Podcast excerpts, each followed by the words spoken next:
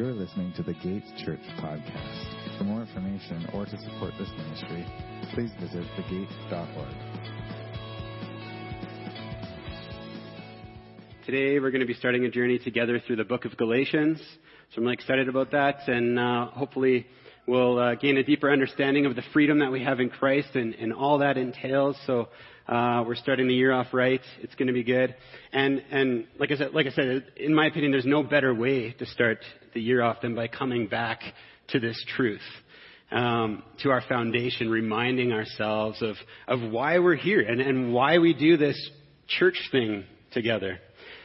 Uh, the beginning of the year is always a good time to do that, right? So, you know, to take stock of last year and, and look ahead, um, to the new year. And, and, and so we're going to use the beginning of this series to, to kind of do that this morning, to take stock and remind ourselves of why we're here. Of course, that's the whole purpose of making New Year's resolutions, right? We set goals. We try to realign our, our purpose in life. We try to refocus on who we want to be, what we want to accomplish. Uh, you know, to honestly admit where we, we kind of strayed off course or, or misaligned our priorities, also that we can, we can make adjustments and, and resolve to change for the better. And, and that's not a bad thing to do. It's not a horrible thing to do. It's a good thing to do, right? So, so we make resolutions like, this year, I'm going to read my Bible every day because last year I got too busy and I didn't really make it a priority. I didn't manage my time well, so I'm going to I'm going to read my Bible every day. Or you know, or we say something like, I'm going to quit smoking so I can be a healthier healthier me for my family. Or I'm actually going to pick up that guitar that I bought that's been sitting on my shelf, and I'm actually going to learn that. Right? We make resolutions, stuff like that. We know who we want to be. We know what went wrong, so we promise ourselves that this year, twenty nineteen, we'll try harder to be to become that person. But just trying harder, let's be honest, try it, it rarely works out, right? Um, with that being said, we're already what six days, six days into twenty nineteen, right? Which probably means, no offense, but it probably means that most of your resolutions have already been forgotten or failed. And if not, according to my research, eighty percent of our New Year's resolution will certainly fail by the beginning of February. That's that's the stats. That's that's how it is, which means that only twenty percent of us just might have the stubbornness or, or willpower to, to make it past February and, and maybe even to keep them through the whole year. Right? Usually it's those people that have that type A personality, Uh, where they've set achievable goals and made a game plan that they can they can follow and keep their resolution on track. And that's that's smart and important to do. Good on you if you've done that. I, I'm not that type of person. Um, and I guess eighty percent of those of us aren't those type of people either, because eighty percent of us will fail. Maybe because the goals are too unrealistic. Maybe because they were more work than we expected. You know, but whatever the reason. But but in my opinion, one of the main reasons so many people fail at their resolutions is because they're not actually passionate about them. They're not actually passionate about them. Most most resolutions, they, they start with enthusiasm, right? We're, we're all excited and ready to change, and we're thinking about that person that we want to be, and we're like, oh, it'd be so cool if I was that person. I, I'm, I'm gonna I'm gonna be that person that, that, that I'm imagining, and, and we're excited about that. But then even with a game plan or, or even if we set achievable goals, our resolutions often start to feel like really hard work, right? And really time-consuming, mostly because they usually are. Change is hard. Growth takes time. And it's at that point where we where we usually realize whether or not we're we're actually passionate about our resolutions, or if they were more just like pipe dreams or wishes that we weren't really invested in with our heart of hearts. Like if we could magically become that person, we'd we'd be pretty happy about that, but we're not actually invested enough to do the work. Like the person who, who resolves to go to the gym three times a week, right? But isn't really that passionate about working out, but they but they just feel they should.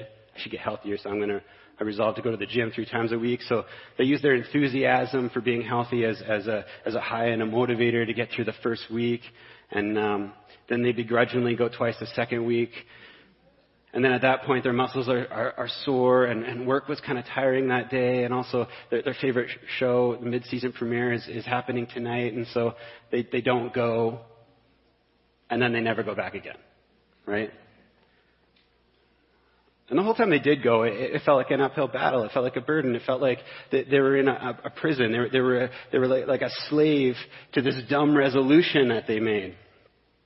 And I'm sure that we can all relate to that in, in some sense. And in all honestly, that, that would be that would be me. And I know some of you love the gym, which is great. I'm not knocking the gym. If you go to the gym, that's awesome. Mandy will train you. It's not so awesome. You'll thank her after. But I'm just not passionate about going to the gym. So, so if I made that resolution, I'd, I'd fail that within days. That would be me. But yet, I still want to be healthy and active. So instead, what I do is I, I play soccer because I love playing soccer. I'm passionate about it. And I also work at home, work out at home with my wife because I'm invested in, in supporting her and, and to help her see her goals accomplished as well. So, so those two things don't feel like chores or a burden to me. In fact, they're commitments that, that, that are really easy for me to keep because I'm passionate about them, because I'm committed to them, because I'm invested in them, because my heart's in it. My heart's in it. And, and this is the point. Our passions drive everything we do. Our passions drive everything we do. In fact, eventually we always make our passions our priorities. We always make our passions our priorities. Luke twelve thirty-four says, "For where your treasure is, there your heart will be also." Your heart will always be found in the same place your treasure is, and vice versa.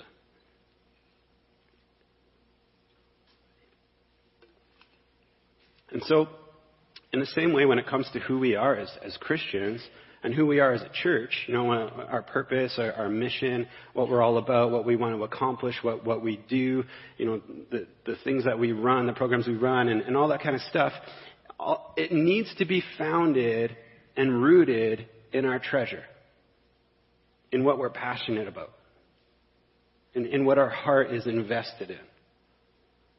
And so what are we passionate about at the Gate? Simply but profoundly, our passion is this: proclaiming the name of Jesus for the glory of God. Proclaiming the name of Jesus for the glory of God. That's what we're all about at the Gate. It's written on the back wall. Proclaiming the name of Jesus for the glory of God.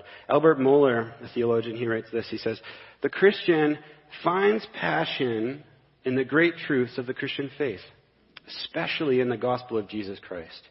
No one who has truly experienced the transforming and redeeming power of the gospel can think of life without passion. A Christian arises from this passion and is driven by it.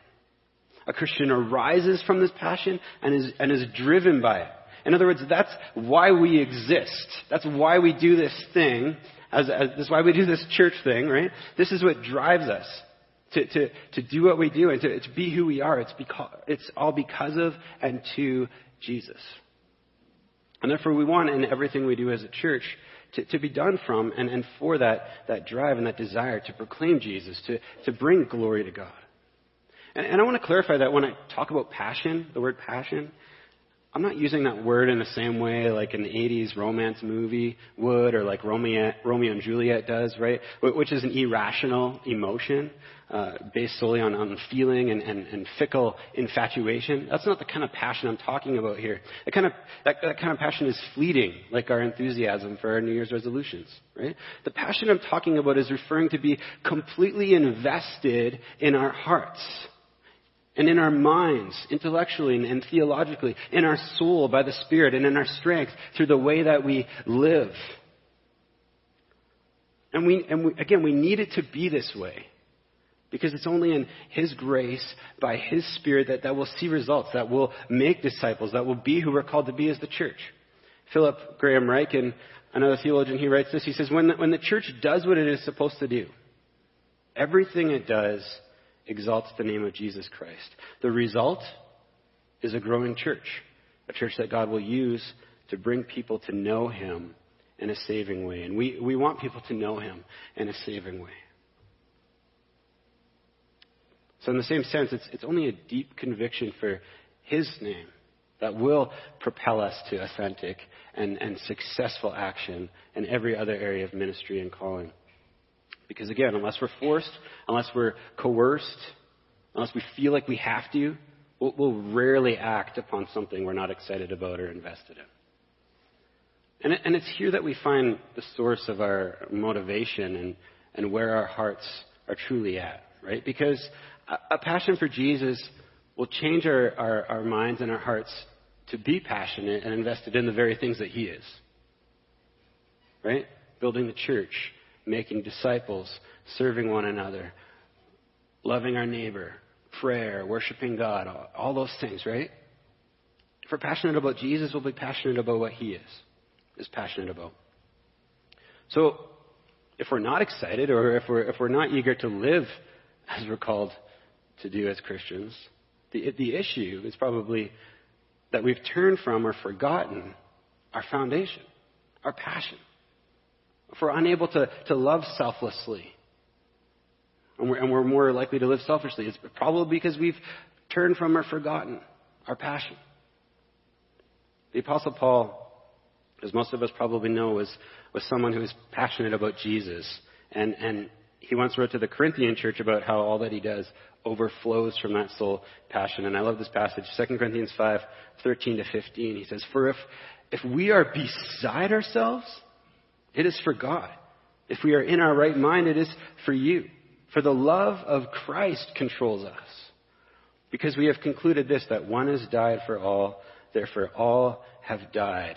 And he died for all, that those who might live might no longer live for themselves, but for him who for their sake died and was raised. So it's Christ who, who controls us, who compels us, as another translation says. Alternatively, if, if, if we forget this, if we allow our, our own desires or opinions to compel us, or, or cultural pressure, or making money, or legalism and, and, and religiousness, or our self-righteousness, or politics, or, or whatever else that isn't isn't about Jesus and making him known, then our priorities as, as a church and as believers will become misaligned, right? And, and even worse, the work we do will, will start to feel like a burden, like slavery. All these things that Jesus is calling us to do, it, it won't feel worth it. We'll become burnt out. We'll become jaded. We'll, we'll become no longer unified as a church, or, or apathetic. So it must be Christ who compels us in everything we do. We have to come back to that. And as we take a look now to the letter of Galatians, it's, it's this passion and drive for Jesus' name that the Apostle Paul exemplifies as he, as he writes to the churches in Galatia. And, and he's, he's writing to them because they've forgotten this very thing. They've forgotten this very thing. They've forgotten who their foundation is. They've forgotten the freedom that they've been given in Christ.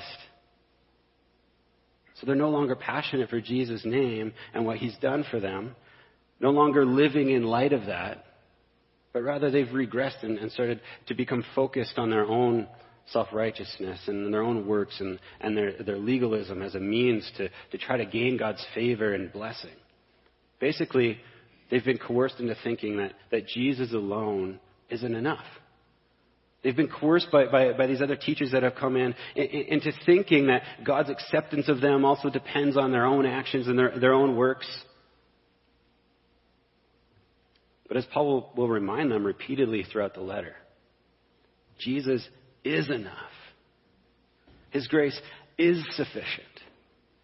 And that by shifting their trust and, and focus off of him and onto their own self-righteous works and, and, and religious piety, they're actually just rebuilding the walls of, of slavery to the law and placing a burden back on themselves that Jesus already tore down and already carried for us at the cross.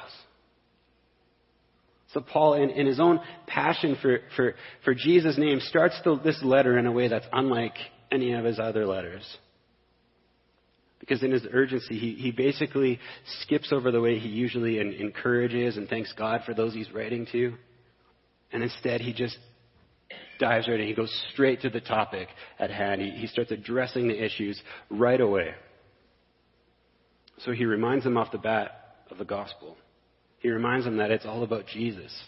His own life and calling is all about Jesus. Their lives and their salvation, our, our eternal life in the age to come, God's will and plan for redemption. It's all about Jesus and for the glory of God.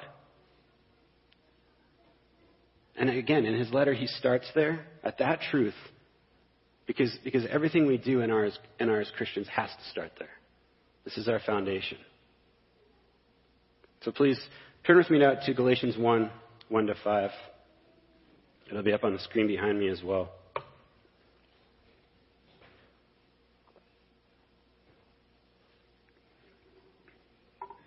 So Galatians one, one to five says this. Paul, an apostle, not from men nor through man, but through Jesus Christ and God the Father who raised him from the dead, and all the brothers who are with me, to the churches of Galatia. Grace to you and peace from God our Father and the Lord Jesus Christ, who gave himself for our sins to deliver us from the present evil age, according to the will of our God and Father, to whom be the glory forever and ever. Amen. Basically, the, this, this introduction accomplishes two things here. First of all, Paul's introducing himself and those he's with, and, and, and acknowledging those he's writing to as well. And secondly, again, he's introducing and establishing the topics which will be, which he'll be expanding on through the, throughout the, throughout the rest of the letter. So he's introducing himself, who he's writing to, and the topics that he's going to be talking about. And, and firstly, as, as most letters of those days did, this letter starts out with the name of the person writing it. So he says, Paul, an apostle.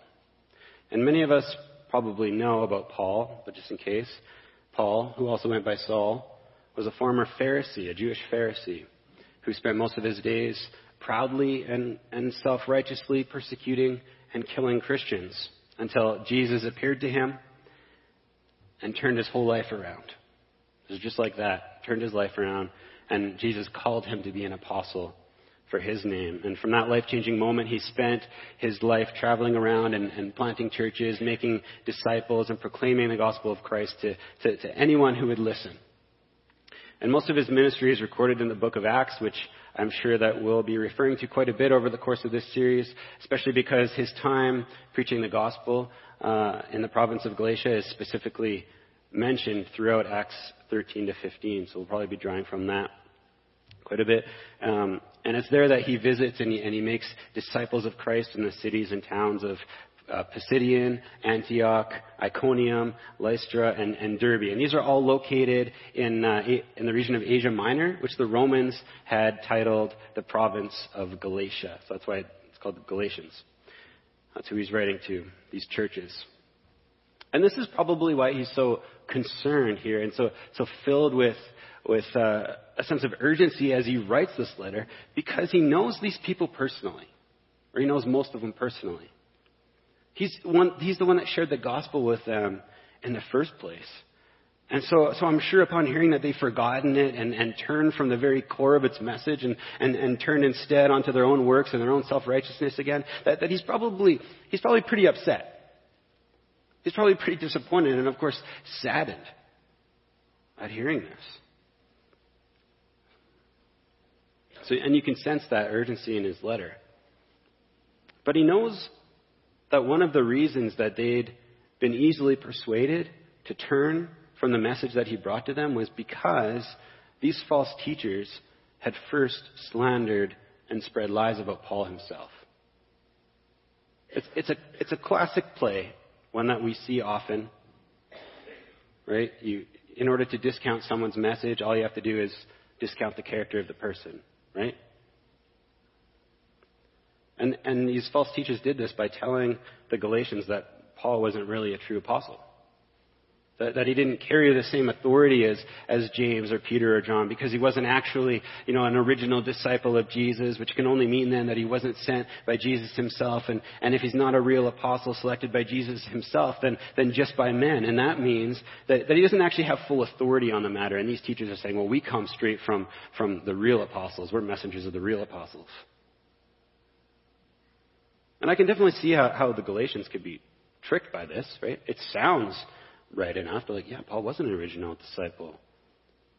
You know, and, and how would they confirm it or, or deny it? They can't, you know, call up Paul on the phone and say, hey, are they telling the truth? They they can't do that back then, right? So inevitably, of course, as they began to doubt Paul's authority, they would certainly start to doubt Paul's teaching.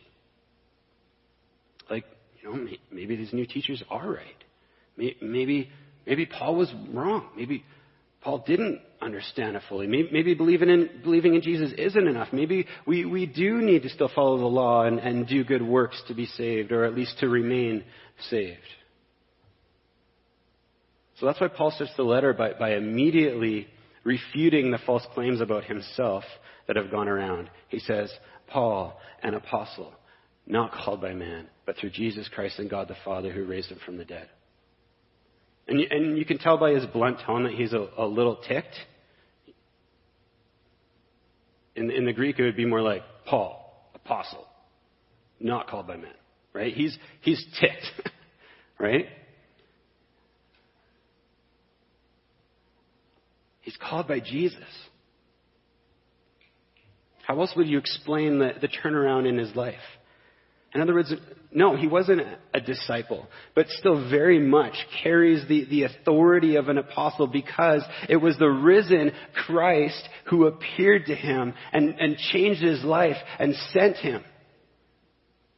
In fact, he spends a lot of chapter one and chapter two on this very subject, defending his apostleship and his authority. So we're not going to go into it too much today, but right off the bat, he, he's laying his claim to the title of apostle. But it's not just to defend himself. It's not just himself that he's worried about. Like he says later, he's not concerned with pleasing man. So I don't think he's worried about himself at all, really. Rather, he's only defending his authority of, as an apostle primarily so, that, primarily so that they'll actually listen to what he says about Jesus. He says, I, I do have authority, and, and you need to listen to what I have to say. And this is basically what he says to the churches in Galatia in this intro. He says to them, I long for you to know the grace and peace of God the Father. I long for you to know that. Grace and peace to you. He says, I want you to know that it's God who gets the glory in all of this because he's the one who planned it. He sent his son. He raised Jesus from the dead. The glory goes to God. And in the middle of that, he says, I want you to know, most of all, that this grace is given to us freely because Jesus Christ willingly died for our sins and has freed us to live apart from the bondage of this present evil age. In summary, he's proclaiming the name of Jesus, his, his grace, the, the freedom that he's given us. And he's doing this for the glory of God. Proclaiming the name of Jesus for the glory of God. And obviously he's going to be expanding on this point and, and this truth throughout the rest of his letter, but right away he's, he's setting the foundation. He's setting the foundation, and not only for, for the rest of his letter, but for their lives. He's setting the foundation. He's reminding them of the gospel that saved them. He's, he's reminding them that our freedom as, as Christians isn't, isn't a result of what we've done or what we do, but that because of what Jesus has done. As Philip Ryken again writes, that the way out, the way out our freedom, the way out is called the gospel. It is the good news that Jesus Christ has already done everything necessary for our salvation. If we trust in him, he will make us right with God by giving us the free gift of grace. So we reject our own righteousness to receive the righteousness of Jesus Christ. And, and this is the good news. This is the good news. We no longer have to carry the burden of our sin, which is too heavy for us, right? We don't have to work our fingers to the bone to make God like us. Jesus did it for us. Jesus has finished it all. He is all we need. And Paul's number one goal is to bring the Galatians back to this truth so that they can experience and, and learn once again what it means to live in this freedom. Our problem, though, like the Galatians, is that we do have a tendency to revert back to legalism, to works. We, we can't deny that there's a kind of legalist or a Pharisee type in all of us, right? Whether it's because of pride, we, you know, we want to have the credit and we think we can earn it, or because of guilt, where we feel we're undeserving of grace, so, so we feel like we need to atone for it ourselves. Whatever it is. And, and so while we might believe God loves us, that Jesus died for us, we tend to subconsciously believe as well that, that his love is conditional. We, so we try to do things or, or avoid doing things so that we can earn his grace and remain in his favor.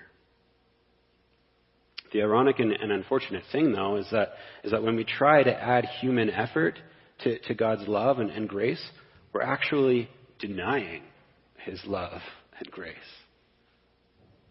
We're basically trying to take the glory that's God's, and we're trying to take it for ourselves. So throughout this series, as as, as we explore this more, I'd like to challenge us to, to, to be honest with ourselves. To take a good hard look at our own heart and our motivations in this regard.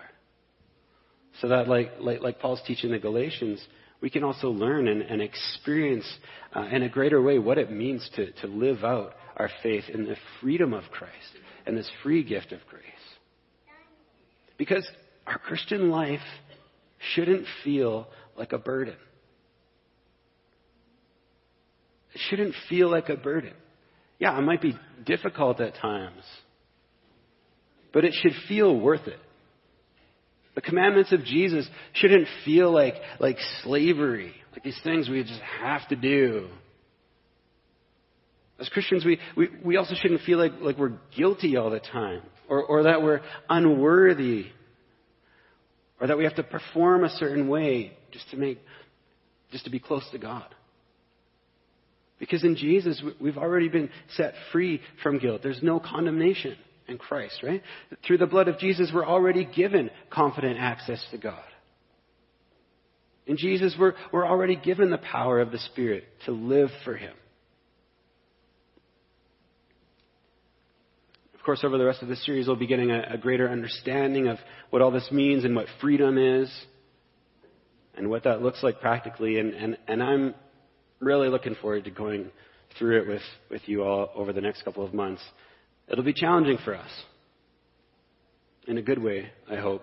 So make sure we're praying for one another. Pray for, for myself and, and Blair as we prepare this. But it's going to be good. And, and for today, we're, we're going to stop here. And since it's the first Sunday of the year, I'd, I'd like to take this opportunity, uh, as I said at the beginning, to, to use this passage as a reset for our church as well, so to speak. Like like Paul's doing for the Galatians, you know, to, to realign, to, to recalibrate our hearts and lives back onto our foundation, our freedom, our passion, to place our trust in Christ alone. So so that as we start this new year, we, we can start it off right. As Ryken again writes, we are tempted to forget sometimes that Jesus is all we need. And when we forget, we need to rediscover the gospel of God's free grace. You know, that's why Jesus always tells us to remember. And so we're going to have the opportunity to do that now by receiving communion.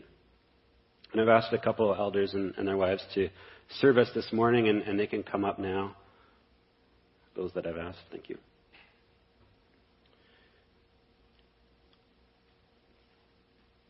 And the purpose that I've called, the reason I've called them up to serve, is that as we remember what Jesus did for us at the cross, I want us, I want us to recognize and acknowledge that this is a free gift that's given to us by God. It's given to us. So the elders will, will symbolize this by handing it to you, right? By serving you the elements. And all you have to do is receive it. All you have to do is receive it. And, and, and you can receive it right when they hand it to you. They're going to hand you the, the cracker. You can, you can receive it. They're going to hand you the, the juice. You can receive it. And again, this is how grace works. It's, it's free. It's given to us. Jesus died at the cross for our sin, for our freedom, and all we have to do is receive it, humbly receive it, believe it, by faith. We we don't have to work for it. We don't have to we don't have to earn it. We don't have to do anything but turn our minds and hearts to Jesus, because he's done all that needs to be done. Romans ten verse nine says, if you confess with your mouth Jesus is Lord and believe in your heart that God raised him from the dead, you will be saved. So as we take communion, as we receive and, and remember Jesus' body that was broken for us and his blood that was shed for the forgiveness of our sins, let's confess this. Let's let's rediscover this truth.